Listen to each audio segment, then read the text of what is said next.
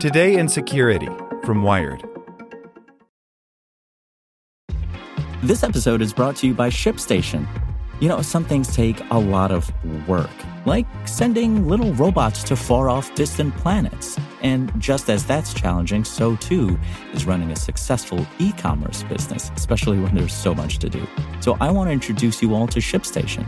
Now, I love using ShipStation because of its easy to use dashboard, which makes managing orders and printing labels a breeze and super smooth. Oh, and the customer service is just out of this world.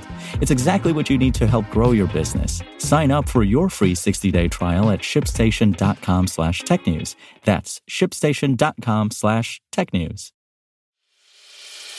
As a longtime foreign correspondent, I've worked in lots of places, but nowhere as important to the world as China. I'm Jane Perlez, former Beijing bureau chief for the New York Times. Join me on my new podcast, Face Off US versus China, where I'll take you behind the scenes in the tumultuous US China relationship. Find Face Off wherever you get your podcasts. Welcome to the spoken edition of Wired.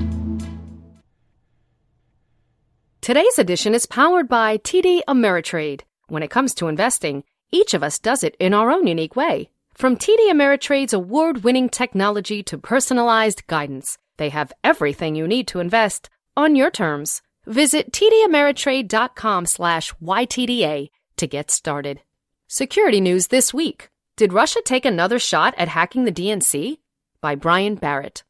Late Thursday night, BuzzFeed published a report that President Donald Trump instructed his former lawyer and fixer Michael Cohen to lie to Congress. If true, it means impeachment can't be far off. In fact, Trump's behavior has been so broadly suspect, Garrett Graff argues, that he's either a Russian agent or the biggest useful idiot in history. Or both.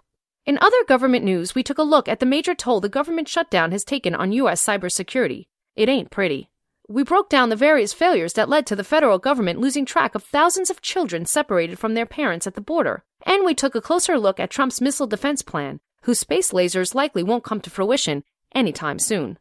There were private security sector stories this week as well.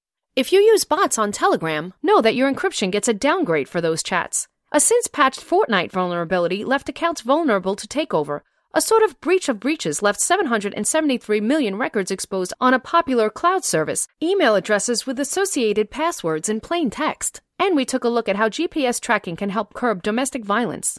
On a refreshingly upbeat note, Robert Wright argues that in a roundabout way, Trump and other nationalist leaders could end up sparking a new era of globalism. On a dystopian note, what if that harmless Facebook hashtag 10 year challenge meme wasn't so harmless? Just, you know, what if?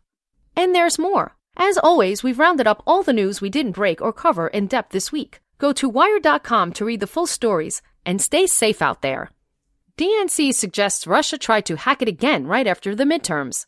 In an update to its ongoing lawsuit against Russia for the 2016 hack of its systems, the Democratic National Committee claims that shortly after the 2018 midterms, it was hit with a spear phishing campaign with certain hallmarks of Russian activity. Attribution is a tricky business, and the DNC didn't provide much specific evidence to back up their claims of Russian involvement, but it lines up with a previous wave of Russian spear phishing noted by security firm FireEye last fall. The DNC says it believes the attempt was not successful. Oklahoma Department of Securities leaves sensitive files exposed. Security researchers at UpGuard have identified yet another database improperly exposed to the open internet. This one belongs to the Oklahoma Department of Securities, which left millions of files open to public access. Included in the haul was sensitive personal information, system credentials, and business information. The files were only exposed for about a week, limiting the chance that any bad guys got their eyeballs on it. The ACLU is suing the government for social media snooping. The ACLU is suing the FBI, ICE, Customs and Border Protection, and four additional government agencies over their investment in social media surveillance. So far, none of the agencies have responded to records requests about how they use those technologies against U.S. citizens. Want to learn how you can make smarter decisions with your money? Well, I've got the podcast for you. I'm Sean Pyles, and I host NerdWallet's Smart Money Podcast. Our show features our team of nerds, personal finance experts in credit cards, banking, investing, and more – and they'll help you make the most of your money while cutting through the clutter and misinformation in today's world of personal finance. You'll get clarity on strategies to help you build your wealth, invest wisely, shop for financial products, and plan for major life events. Listen to NerdWallet's Smart Money Podcast wherever you get your podcasts.